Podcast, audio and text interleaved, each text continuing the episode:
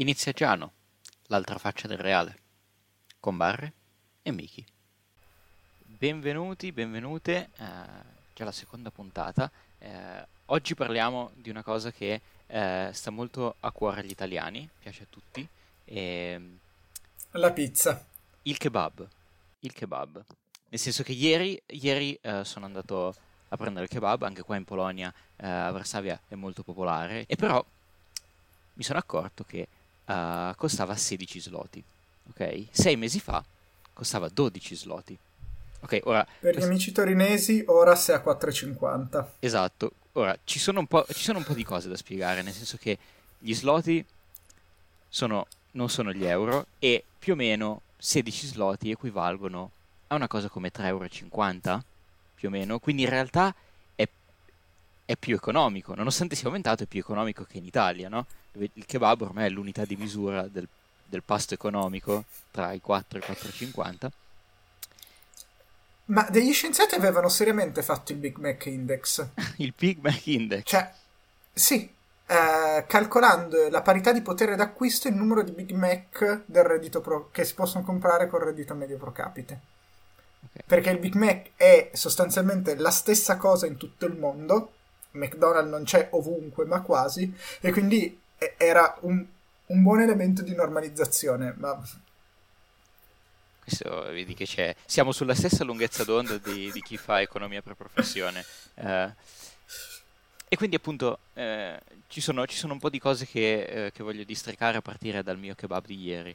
Ehm, la, pr- la prima è eh, ovviamente questo aumento di prezzi non riguarda solo i kebab, ma un sacco di altri, diciamo, eh, beni di consumo ordinari e, questo, questo aumento viene chiamato tipicamente inflazione. Però è diciamo una parola che sentiamo un po' come dieci anni fa sentivamo spread, nel senso che abbiamo una vaga intuizione di che cosa significa, però non sappiamo veramente che cosa funziona, no? Quindi iniziamo da qui. Iniziamo da... questo denota, denota la nostra età. Nel senso che chiunque abbia più di 40-50 anni l'inflazione sa benissimo che cos'è. Mi, mi raccontava mio zio che quando aprì il suo primo controcorrente gli garantivano un interesse annuo, credo del 10%. Wow. Eh, eh, esatto. Il problema era che l'inflazione era molto più alta. Che cos'è l'inflazione? L'inflazione in realtà è, è qualcosa di molto stupido, nel senso che l'Istat in Italia, ma gli enti statistici in ogni paese, definiscono quello che è un paniere medio di beni, cioè un insieme di beni di consumo che è rappresentativo dei consumi tipici della popolazione in quel momento.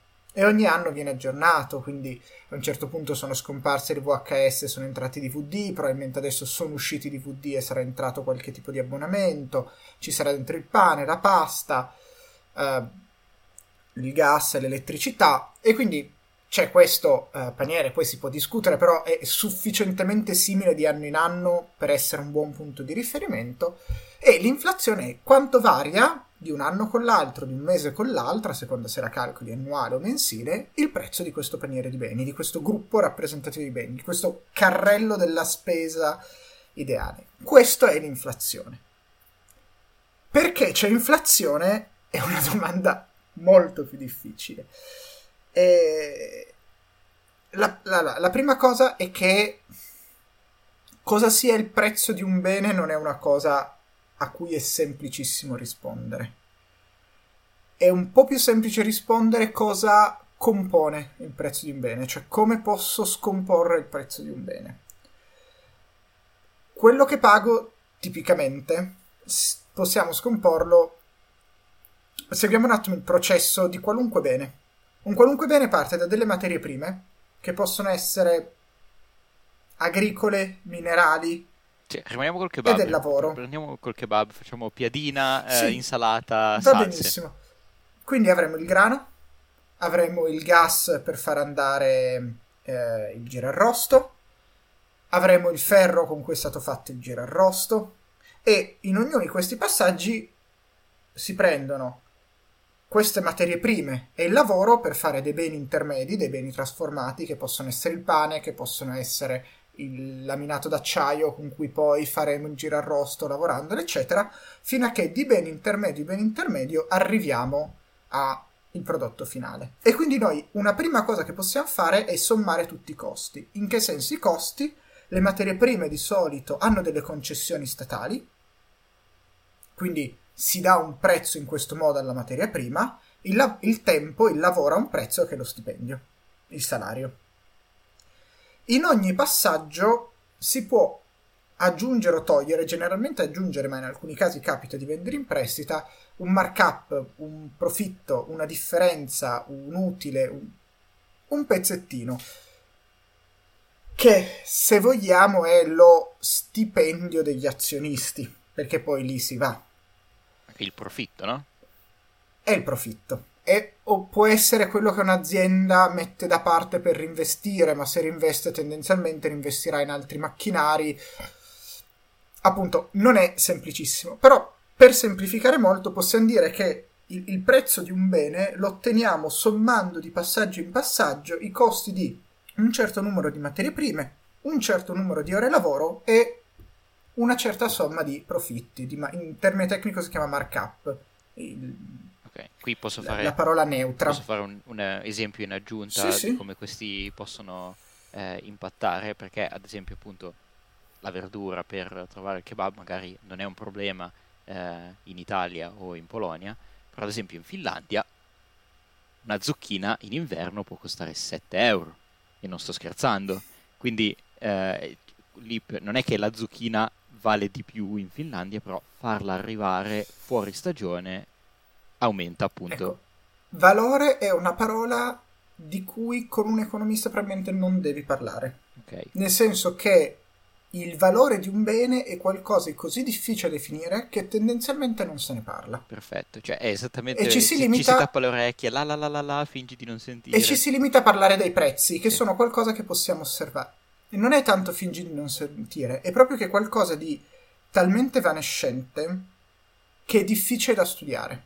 Ci sono alcune teorie, quella marginalista che dice che poi alla fin fine il valore è il prezzo, tagliando molto semplice, eh, la tradizione più marxista che dice eh, che il, il valore è, tagliando molto semplice, il lavoro che serve a produrre quel bene. Eh, e, e, su queste cose poi si creano perché ci sono per esempio tutti i beni non di mercato, beni ambientali, vagamente, quindi quanto vale avere un bosco e preservare un bosco. È, è un problema se, soprattutto in un contesto di analisi costi-benefici, cioè in cui noi cerchiamo di giustificare economicamente delle politiche, perché giustifichiamo in base a dei prezzi più che dei valori e quindi abbiamo bisogno di riportare anche ciò che non ha un mercato e quindi che non può determinare il proprio prezzo con meccanismi di mercato a avere un prezzo. E quindi cioè, c'è proprio il problema enorme, per esempio in economia ambientale o in economia della cultura, della valutazione e prezzazione, quindi di beni non di mercato. Questo è già più o meno quello che eh, anticipavamo la volta scorsa, che ci sono questi modelli economici che cercano appunto di riflettere in, in termini matematici alcune, alcune, entità che però non, non si prestano e in cui, esatto, cerchi di lavorare con quello che hai. I prezzi li osservi, i valori no, e quindi cerchi di lavorare sui prezzi. Okay. A questo punto abbiamo detto che i prezzi sono composti da tre cose, materie prime, salari e chiamiamoli profitti. L'inflazione può essere causata da tutte queste tre cose. E può succedere che contemporaneamente alcune di queste cose causino deflazione, quindi una inflazione negativa e alcune inflazione.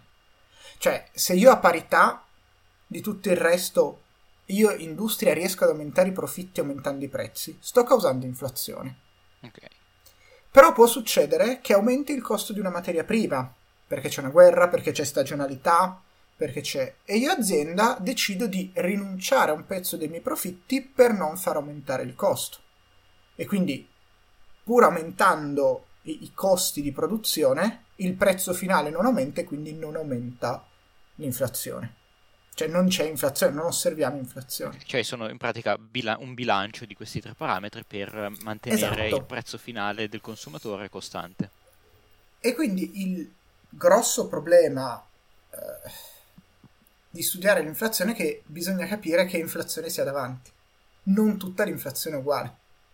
Ok, e in questo uh, mi collego a un esempio che hai fatto per estenderlo, nel senso che uh, in questo momento, ovviamente evento internazionale che sta diciamo, restringendo la disponibilità di gas e petrolio, quindi c'è una diciamo, ristrettezza naturale di una materia prima, però cioè uno si potrebbe aspettare che per mantenere il prezzo della benzina, ad esempio, costante, l'azienda che la fornisce riduca il profitto per mantenere appunto il loro commercio.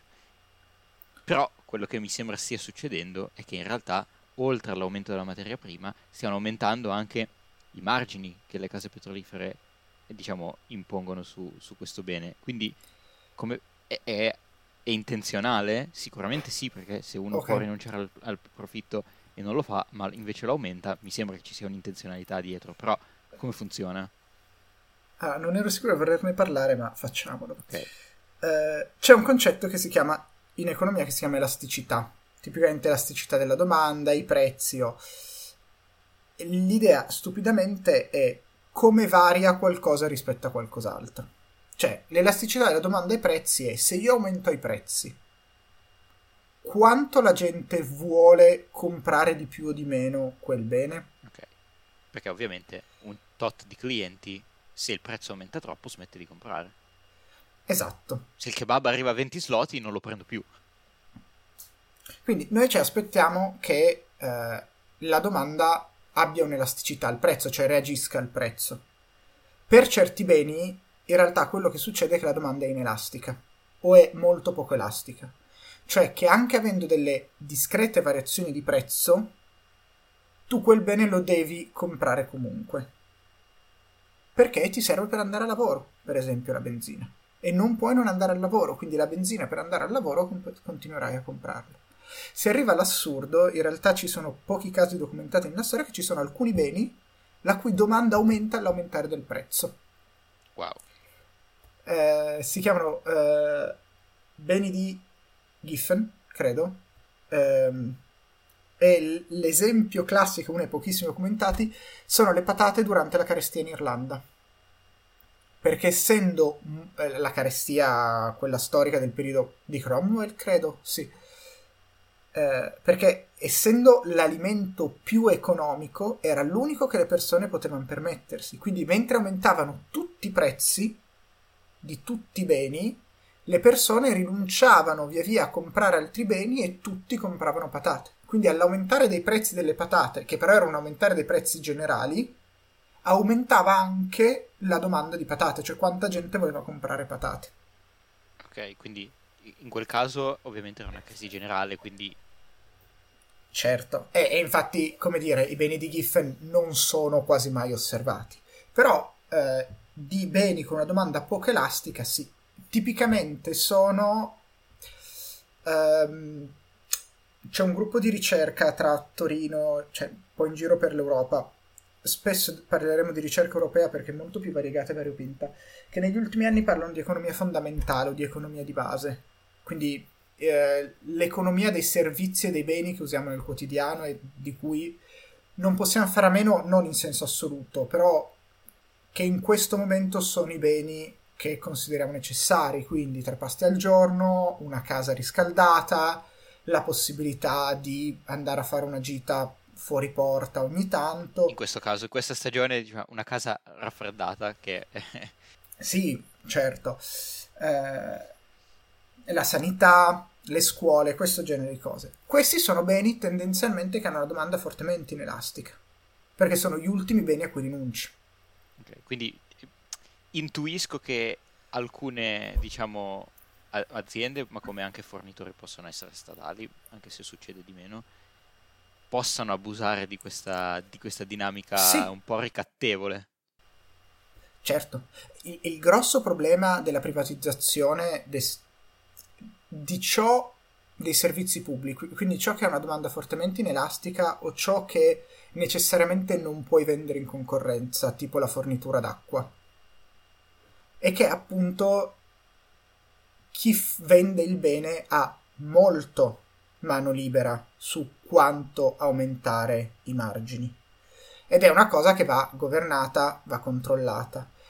Dall'altra parte, spezzare una lancia a loro favore è anche eh, un comportamento accettabile fin tanto che questi margini rimangono nell'azienda, nel senso che io adesso riesco a vendere ancora.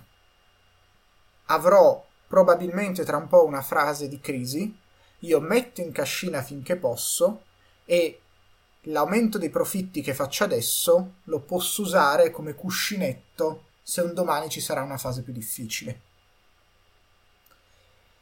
Detto ciò, abbiamo sempre osservato che la benzina salga più rapidamente di quanto scenda.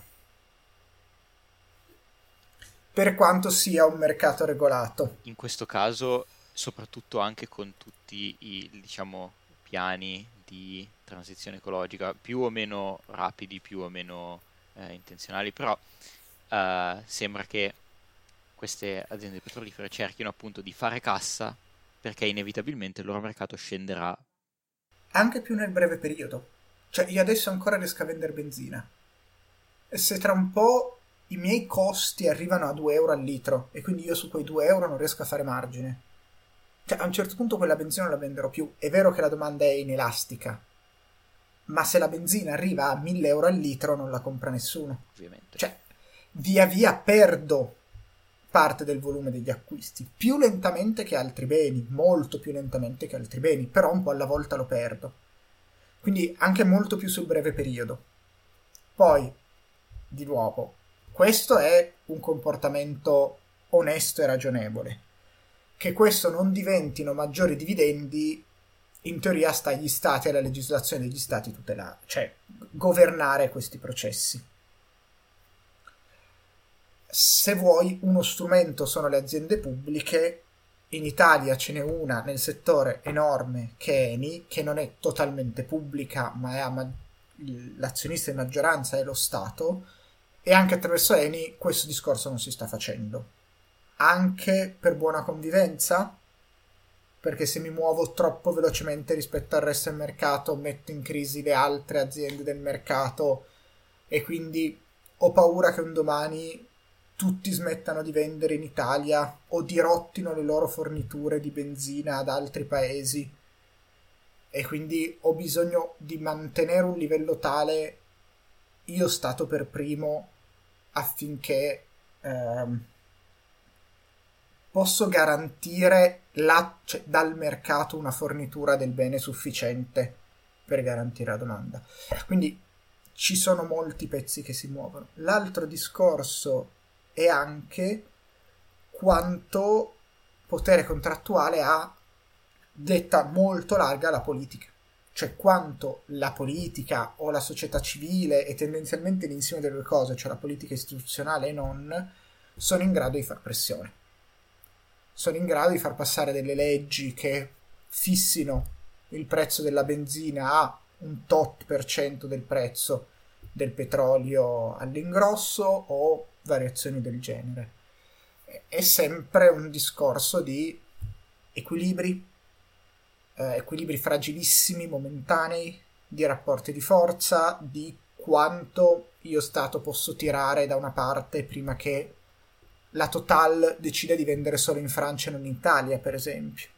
Certo. O di contro quanto io compagnia posso fare profitto adesso senza compromettere troppo la quantità di benzina che vendo, perché chiaramente io posso anche avere un alto profitto unitario sul litro di benzina, ma se vendo meno litri non è detto che il profitto totale sia maggiore. Esatto, quindi deve, ognuno deve stare bene attento a come bilancia le cose.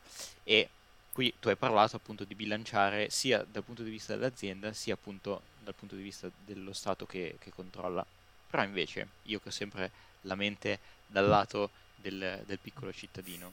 Posso fare qualche cosa per, ovviamente non per diminuire il prezzo del kebab, a meno che non entri dal kebab con un mattone, gli spacchi la vetrina eh, o cose molto, diciamo, eh, poco consigliabili.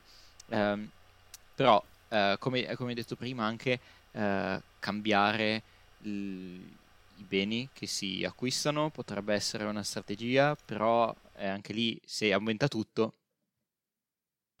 Questo è qualcosa che facciamo tutti e andiamo a comprare a parità beni che costano meno, beni qualità un po' inferiore. Eh, e poi ci arriviamo, probabilmente, vabbè, buttiamola giù adesso. Quello che conta dal lato del consumatore non è tanto il livello dei prezzi, ma è il livello dei prezzi rispetto al suo salario. Cioè, se i prezzi aumentano il 10% in un anno e io ho guadagnato il 10% in più dell'anno prima, io posso comprare esattamente le stesse cose. Giusto, in proporzione non è cambiato niente. Il problema oggi è che i prezzi aumentano, i salari no. Che se vuoi è una situazione fattualmente uguale a quando i prezzi non aumentano e i salari scendono. Se tu pensi eh, dopo la crisi, quindi 2012-2014, i discount hanno fatto il botto. Perché la Lidl, per una serie di scelte commerciali, eccetera, eccetera, eccetera, eccetera, riesce a vendere prodotti di qualità su tante cose comparabili a un S lunga, una coppa, un Carrefour a un prezzo minore. Quindi io avendo meno potere di spesa, avendo uno stipendio relazionato ai prezzi minore, vado a comprare dove le cose costano meno. Ovviamente. E, e, tendenzialmente questo è quello che vediamo. Rinuncio a qualcosa, vado a fare una vacanza in meno. Eh, non vado proprio in vacanza. C'è un problema eh, enorme in alcune zone, soprattutto perché, e qui boh, ci leghiamo al fatto dei cambiamenti climatici. Case costruite cent'anni fa non sono pensate per il clima di oggi. Di gente in pover- quella che si chiama povertà energetica cioè che il cambiamento climatico richiede un aumento dei consumi di energia per riscaldare una casa al sud che adesso ha delle ondate di freddo che cent'anni fa non c'erano, o per raffreddare una casa al nord. Cioè, ormai parlo per Milano, parlo per Torino, d'estate senza un condizionatore comincia a essere dura. Vent'anni fa quando ero piccolo era normale non avere il condizionatore e sì, magari due settimane ad agosto faceva caldo, ma aprivi le finestre, tiravi il ventilatore, giù le tapparelle e stavi benissimo. Per carità, magari non andavi in strada a ballare alle due del pomeriggio, però questo non dovresti farlo neanche adesso, ecco. E quindi un po' il fatto che ci sono delle spese in più. I cambiamenti climatici comportano delle spese in più oggi si parla davvero di povertà energetica. Cioè del fatto che eh, sempre più persone, dopo aver rinunciato a del cibo di qualità, alle vacanze, che, problema dell'obesità, tra l'altro, il cibo di qualità, cibo fresco, frutta e verdura fresca, costano proporzionalmente di più. Anche perché sussidiamo alcune cose, vabbè, anche questo altro discorso per un'altra volta dopo aver rinunciato a tutta la medicina non necessaria che non passa lo Stato, e anche questa è un'altra enorme parentesi, a un certo punto tagli sulle spese di riscaldamento e quindi stai a casa col freddo. Pensa all'ondata di freddo in Texas quest'anno. Che ormai era l'anno scorso, però è... Quello, l'anno scorso. Quello. Cioè, se io già in un posto dove non sono abituato che faccia freddo e già vivo stipendio per stipendio, mese per mese, non ho i soldi per comprarmi una stufa pellet o una fornitura di pellet in un momento in cui probabilmente i prezzi saranno anche più alti. Perché tutti le stanno comprando. Perché, perché tutti le stanno comprando, è un bene di mercato, quindi il prezzo si definisce in funzione circa di domande e offerte. E quindi quello che succede poi al cittadino è quello cioè, che eh, l'inflazione senza un aumento dei salari significa privazione. Proviamo a, fare un paragone con, ehm, con gli anni se- 60 in realtà, perché al tempo, se non ricordo male, eh, cioè non c'ero io ovviamente, però eh, da quello che abbiamo letto, era un momento in cui i prezzi aumentavano, ma contemporaneamente aumentavano anche i salari grazie a un, diciamo, più investimenti statali, ma c'erano anche i sindacati che appunto continuavano a alzare uh, la richiesta salariali. Sindacati. E, e, poi negli anni 70 c'è stato questo uh, fenomeno al contrario uh, della stagflazione, oh, poi è una combo alla fusione di Dragon Ball di due fenomeni che sembrano opposti, però in realtà possono combinarsi. E, e da quel momento la, la, la, domanda di salario più alta non è, non è stata al passo, I, i salari hanno smesso di crescere, o comunque hanno iniziato a crescere molto molto meno. E a questo punto, in una situazione del genere, ci sono dei paralleli, nonostante, nel senso, non, si, non ci siano più questi sindacati che continuano ad alzare la domanda. Ah, io credo di no. Uh, il ruolo dei sindacati è fondamentale, è uscito... Uh, ci avevo pensato stamattina di recuperarlo, poi non l'ho fatto, magari poi lo, lo recupero e metto in descrizione. È uscito qualche mese fa un paper che cercava di indagare l'inflazione in funzione della forza del sindacato, del potere contrattuale, eh, della, forse era un working paper, quindi non, non ancora pubblicato ufficialmente però eh, è un tema che sta entrando, cioè una chiave di lettura che sta entrando. Secondo me ci sono pochi paralleli eh, per un motivo molto semplice. Torniamo indietro, l'inflazione, aumento dei prezzi, prezzi, tre cose, materie prime, salari, certo. profitto. Durante questa stagflazione in Italia, per esempio, c'era la scala mobile, che significava che i salari in termini reali rimanevano costanti. Cioè, tanto aumentava l'inflazione, tanto aumentava i salari. Aumentando i salari, aumentano i prezzi, perché aumenta il costo. E a un certo punto io posso anche ammettere che ho profitto zero. Però, se i salari continuano ad aumentare, le materie prime costano uguale, i prezzi devono aumentare. E quindi, in realtà, eh, se noi prendiamo dei, dei salari, come dire, normalizzati sui prezzi, i salari rimangono costanti e non si riesce a fare dinamica di innovazione e di crescita per mille motivi. Anche lì bisogna capire, non sono così esperto di storia economica su quel periodo da capire, cioè da sapere perché l'Europa ha smesso di crescere. Sicuramente eh, esce da vent'anni di ricostruzione bellica. Dopo qualunque, e l'abbiamo visto adesso col Covid, l'abbiamo visto con la crisi, lo, vediamo, lo vedremo, spero presto, con la guerra in Ucraina, dopo ogni grande crisi economica c'è una grossa risalita. Cioè, possiamo anche qua intuirla dal PNRR, che sono questi appunto soldi iniettati dalla Banca Europea. Sì, il piano Marshall. Il piano Marshall. E, e, e nel momento in cui arrivano soldi la gente lavora, la gente compra, qualcuno vive vendendo cose a chi ha i soldi, per esempio, dal pubblico, eccetera. La stagflazione vuol dire che eh, tu hai una dinamica salariale che tiene, ma quella dinamica salariale per qualche motivo eh, va di pari passo, se non più veloce, della produttività. Cioè, sostanzialmente, produttività, se la misuriamo in termini reali, è quanti pezzi produce il lavoratore in un'ora tendenzialmente dipende dai macchinari che hai. Oggi non abbiamo quel tipo di inflazione. Oggi l'inflazione è data sicuramente da un aumento dei costi delle materie prime e vedremo nel medio periodo se è data da un aumento dei profitti. La situazione del mercato del lavoro oggi è tale che sicuramente non aumenteranno i salari in Italia, dove magari ci sono degli degli strumenti tutela un po' più forti, un po' più forti, non tanto più forti. In Italia gli strumenti di tutela sono forti ma non sono universali. E quello è il problema.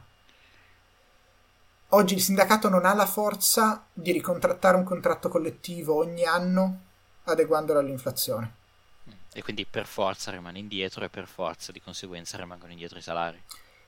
La domanda è questa crisi inflattiva che per come adesso è temporanea, nel senso che è legata fortemente a due fattori.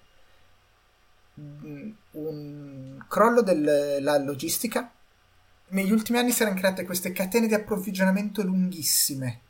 Merci, cioè ogni merce complessa, una macchina è fatta di mille pezzettini.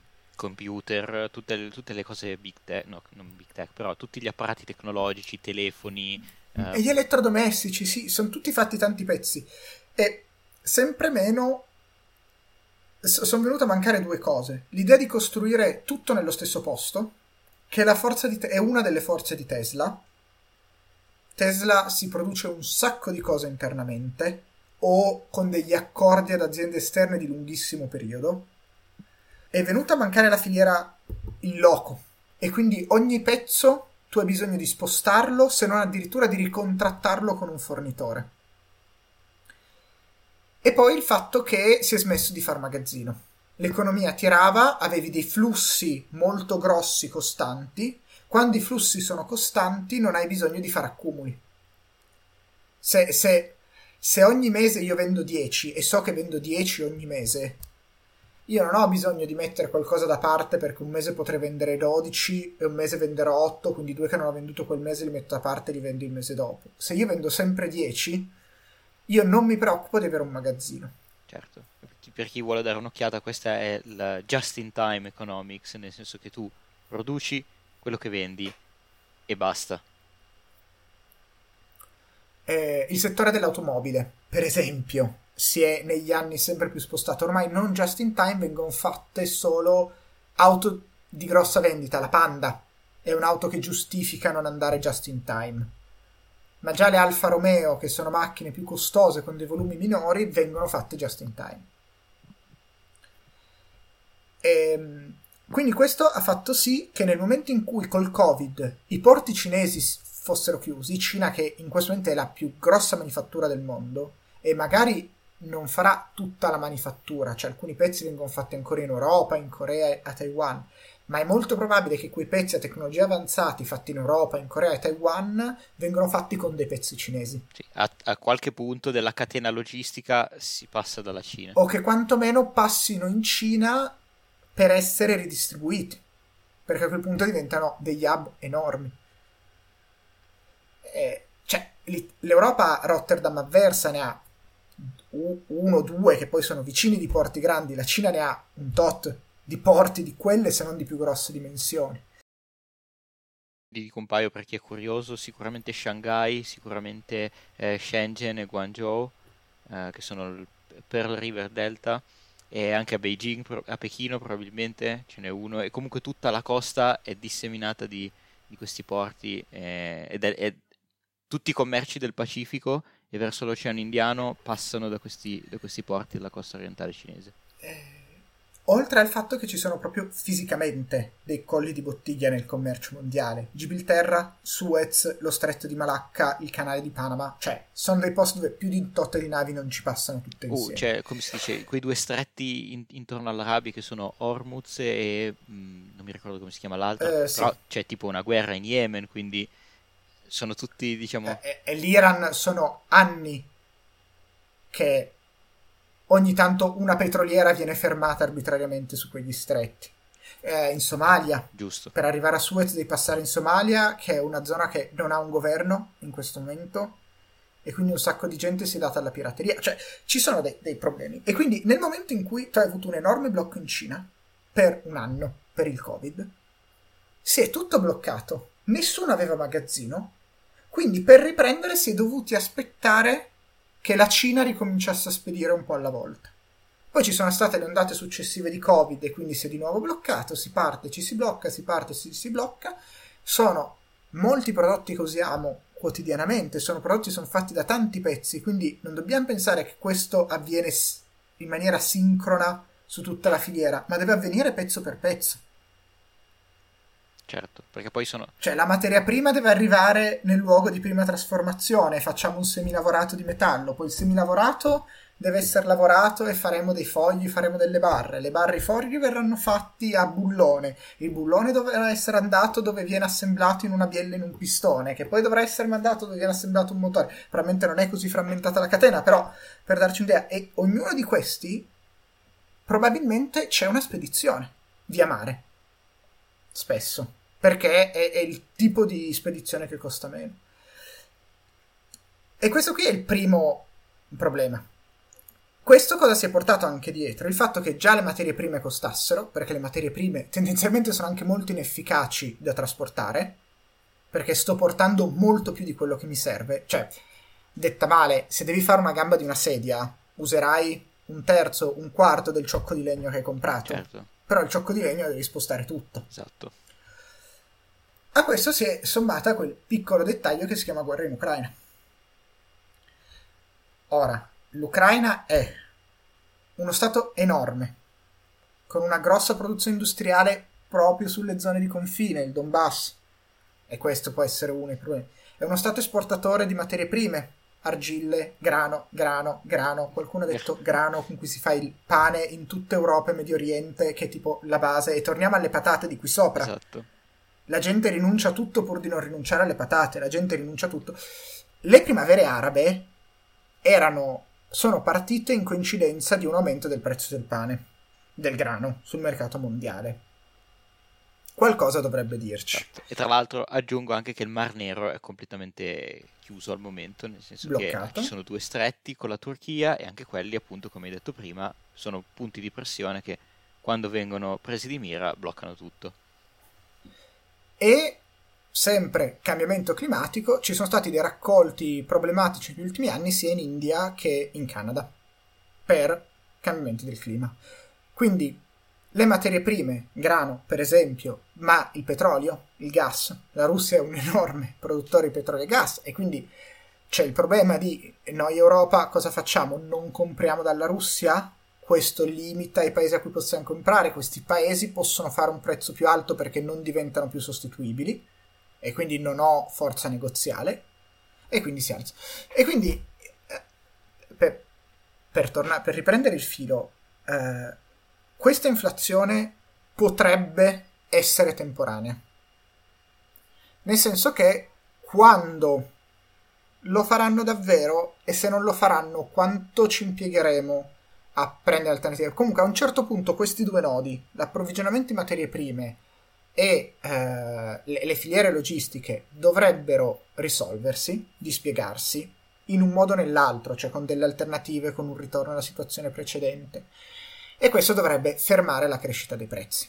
E la paura che hanno alcuni economisti è che eh, quello che stanno facendo le banche centrali, che è di aumentare i tassi, detta molto male, un, sono questioni super tecniche in cui non sono mega dentro, quindi rimarrò un po' vago, ma per limiti miei.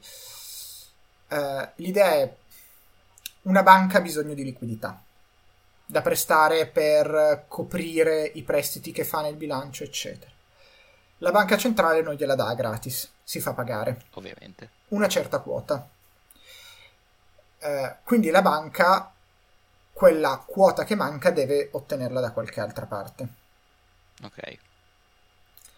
Quindi chiederà degli interessi maggiori. Per forza. E questo poi immagino già l'effetto a catena cosa fa? Riduce la disponibilità di spesa. Cioè, se io devo pagare di più una banca perché ho un mutuo, eh, perché sono un'azienda e voglio fare un investimento, in realtà quello che mi rimarrà è meno. Riduco il potere d'acquisto, quindi riduco la domanda, quindi la gente spende meno e questo dovrebbe, riducendo la domanda, abbassare i prezzi. Ok, quindi una, diciamo, una lunga catena di conseguenze per provare ad arginare questi... Qual è il problema? Questo funziona sicuramente, molto probabilmente, questo è ragionevole che funzioni se l'inflazione è guidata da quello che viene chiamato un eccesso di domanda, che è quella della stagflazione. Okay. Cioè, la gente riesce sempre a spendere di più anche se io alzo i prezzi. Quindi a un certo punto prova a farli spendere meno le politiche di moderazione salariale è uno dei nomi comunque passata, prova a farli spendere di meno, in questo modo loro spendendo meno a un certo punto le aziende non possono più aumentare i prezzi e non devono più aumentare i prezzi. Ok. Non possono perché se li aumentano non vendono, non devono perché non devono coprire un maggiore costo del salario. Certo, altrimenti ovviamente perdono i clienti. Se però il problema è che costano di più le materie prime e ci sono degli intoppi sulla catena di approvvigionamento, siamo sicuri che deprimere la domanda possa avere degli effetti positivi? Soprattutto in un periodo che anche in Europa in genere, ma soprattutto in Italia, la domanda è già molto depressa. Cioè, in Italia la gente non ha soldi da spendere. Uno dei motivi per cui l'Italia è cresciuta poco negli ultimi anni è che in Italia la gente non ha soldi da spendere. Quindi eh, la possibilità di innovare, investire, eh, spendere più in Italia dipende da quanto esporti, cioè da quanta moneta tu riesci a portare dall'estero in cambio dei tuoi beni. E chiaramente dovendo basarsi sull'estero è tutto molto più aleatorio, è molto meno controllabile e hai poche aziende che controllano cosa succede. Certo.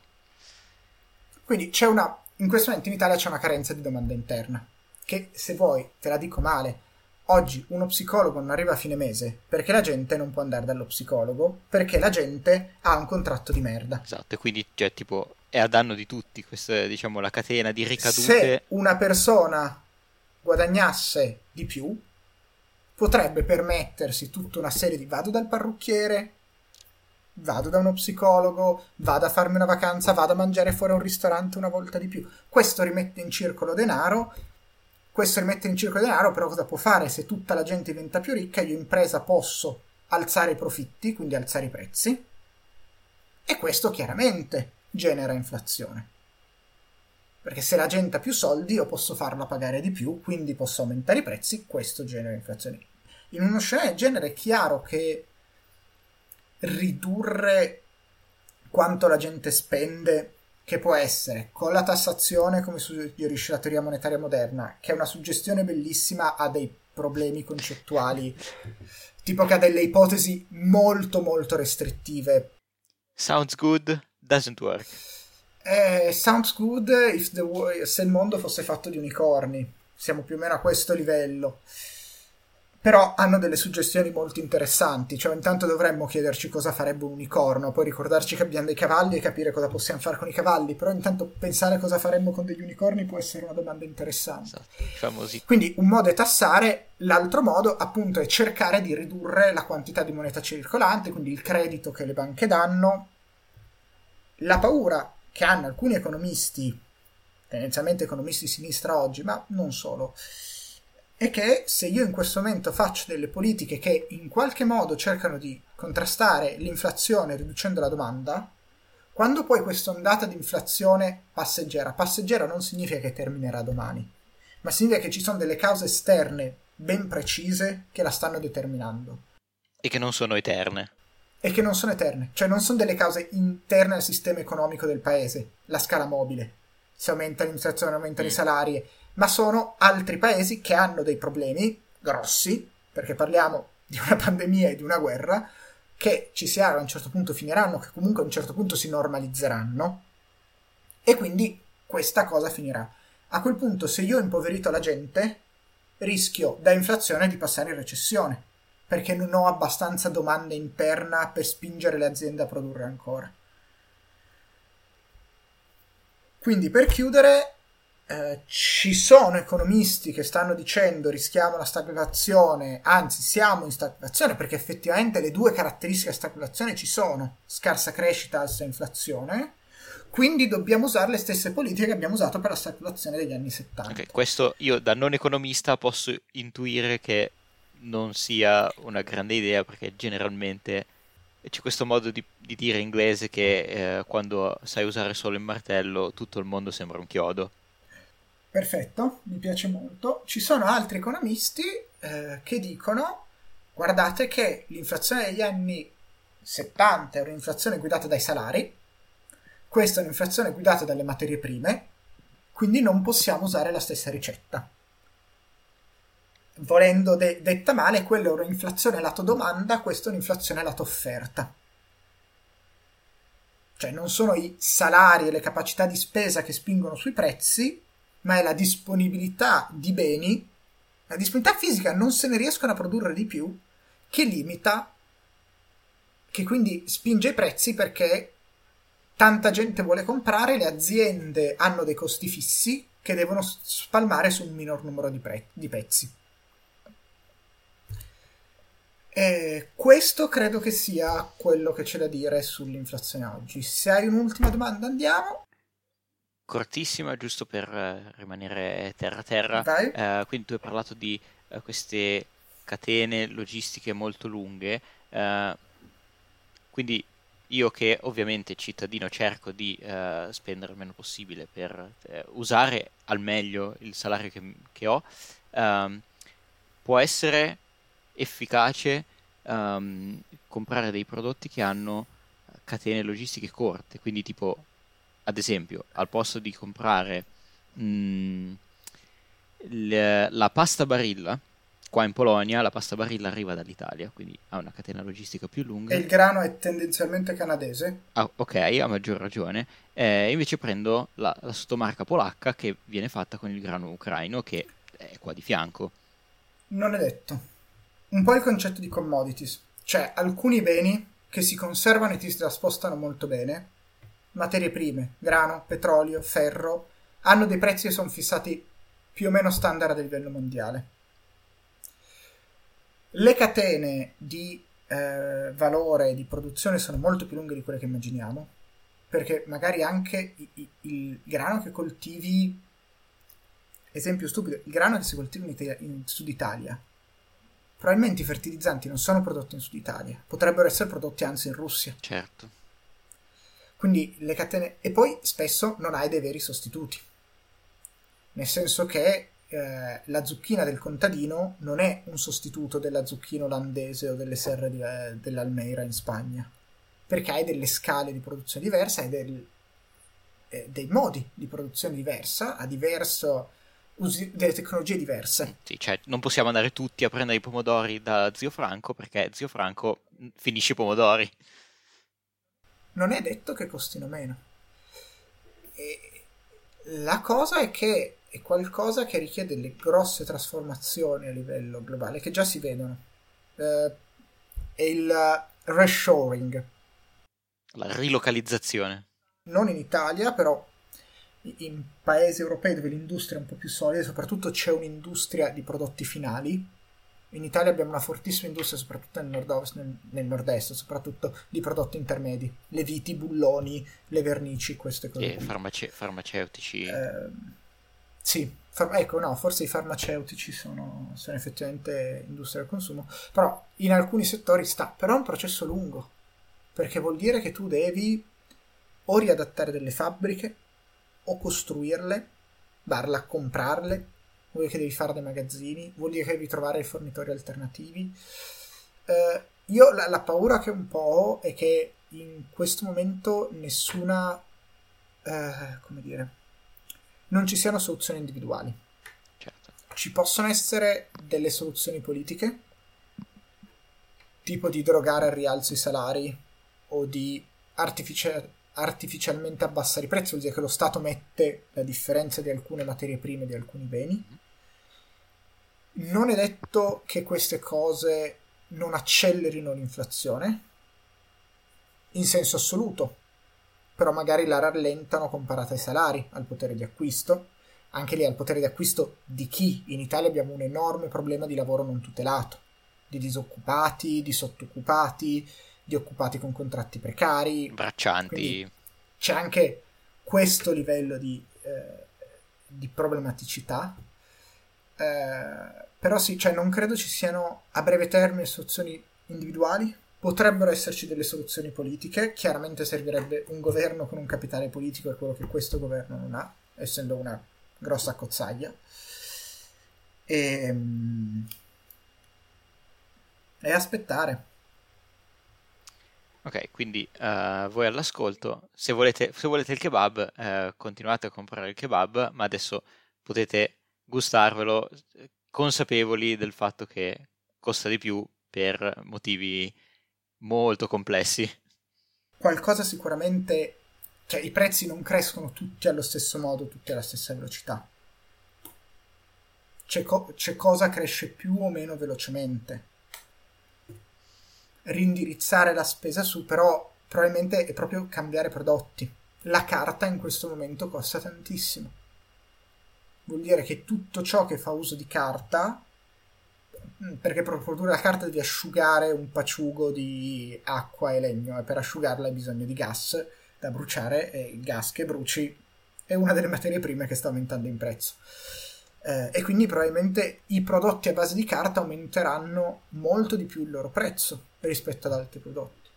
Quindi, eh, cioè, individualmente quello che possiamo fare è di riorientare i nostri consumi, che sarà privazione necessariamente, e il grosso problema è che come dicevamo all'inizio, parlando di economia fondamentale, di domanda inelastica, alcuni consumi è difficile comprimerli. Cioè, posso magari non accendere il condizionatore, ma rinunciare anche al ventilatore no. In questo momento, per esempio, è anche difficile, penso sempre alla città della Valpadana dove vivo, eh, dire vado al lavoro in bici invece che in macchina. Perché ci sono già 30 gradi alle 10 del mattino, alle 9 del mattino.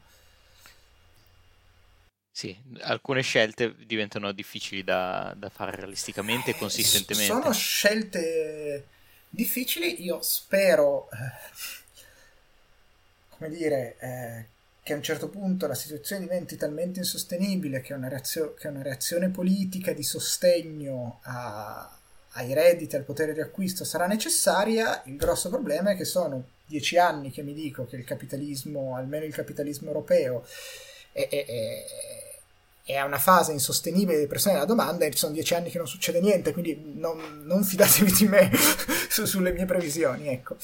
Però questo, questo è. Perfetto, questa è stata una lunga puntata, oh, probabilmente eh, divideremo in due sull'inflazione, origini, eh, impatti e ultima cosa, non è una domanda, ma per voi che ascoltate, ovviamente quello che noi ci proponiamo di fare è spiegare cose che non sono ovvie. Quindi se voi avete delle domande, delle richieste su eh, argomenti da approfondire, su aspetti che non sono chiari, che volete eh, chiederci, dicelo nei commenti e noi penseremo alle puntate ad hoc eh, per affrontare quei temi. Ci trovate su Instagram e su Twitter at podcastgiano eh, siamo sicuramente indicizzati su Spotify e Google Podcast e magari per quando uscirà questa puntata anche qualche altra piattaforma di podcast. Vediamo co- cosa riusciamo a fare. Oppure giano chiocciolacentrostudiargo.it se volete scriverci una mail. Anche la mail, perfetto. Grazie Miki eh, per tutte le spiegazioni. Detto questo, ci vediamo alla prossima puntata. Ciao a tutti. Giano, Dio degli inizi finisce qui. Seguiteci su Twitter, Spotify e al prossimo inizio.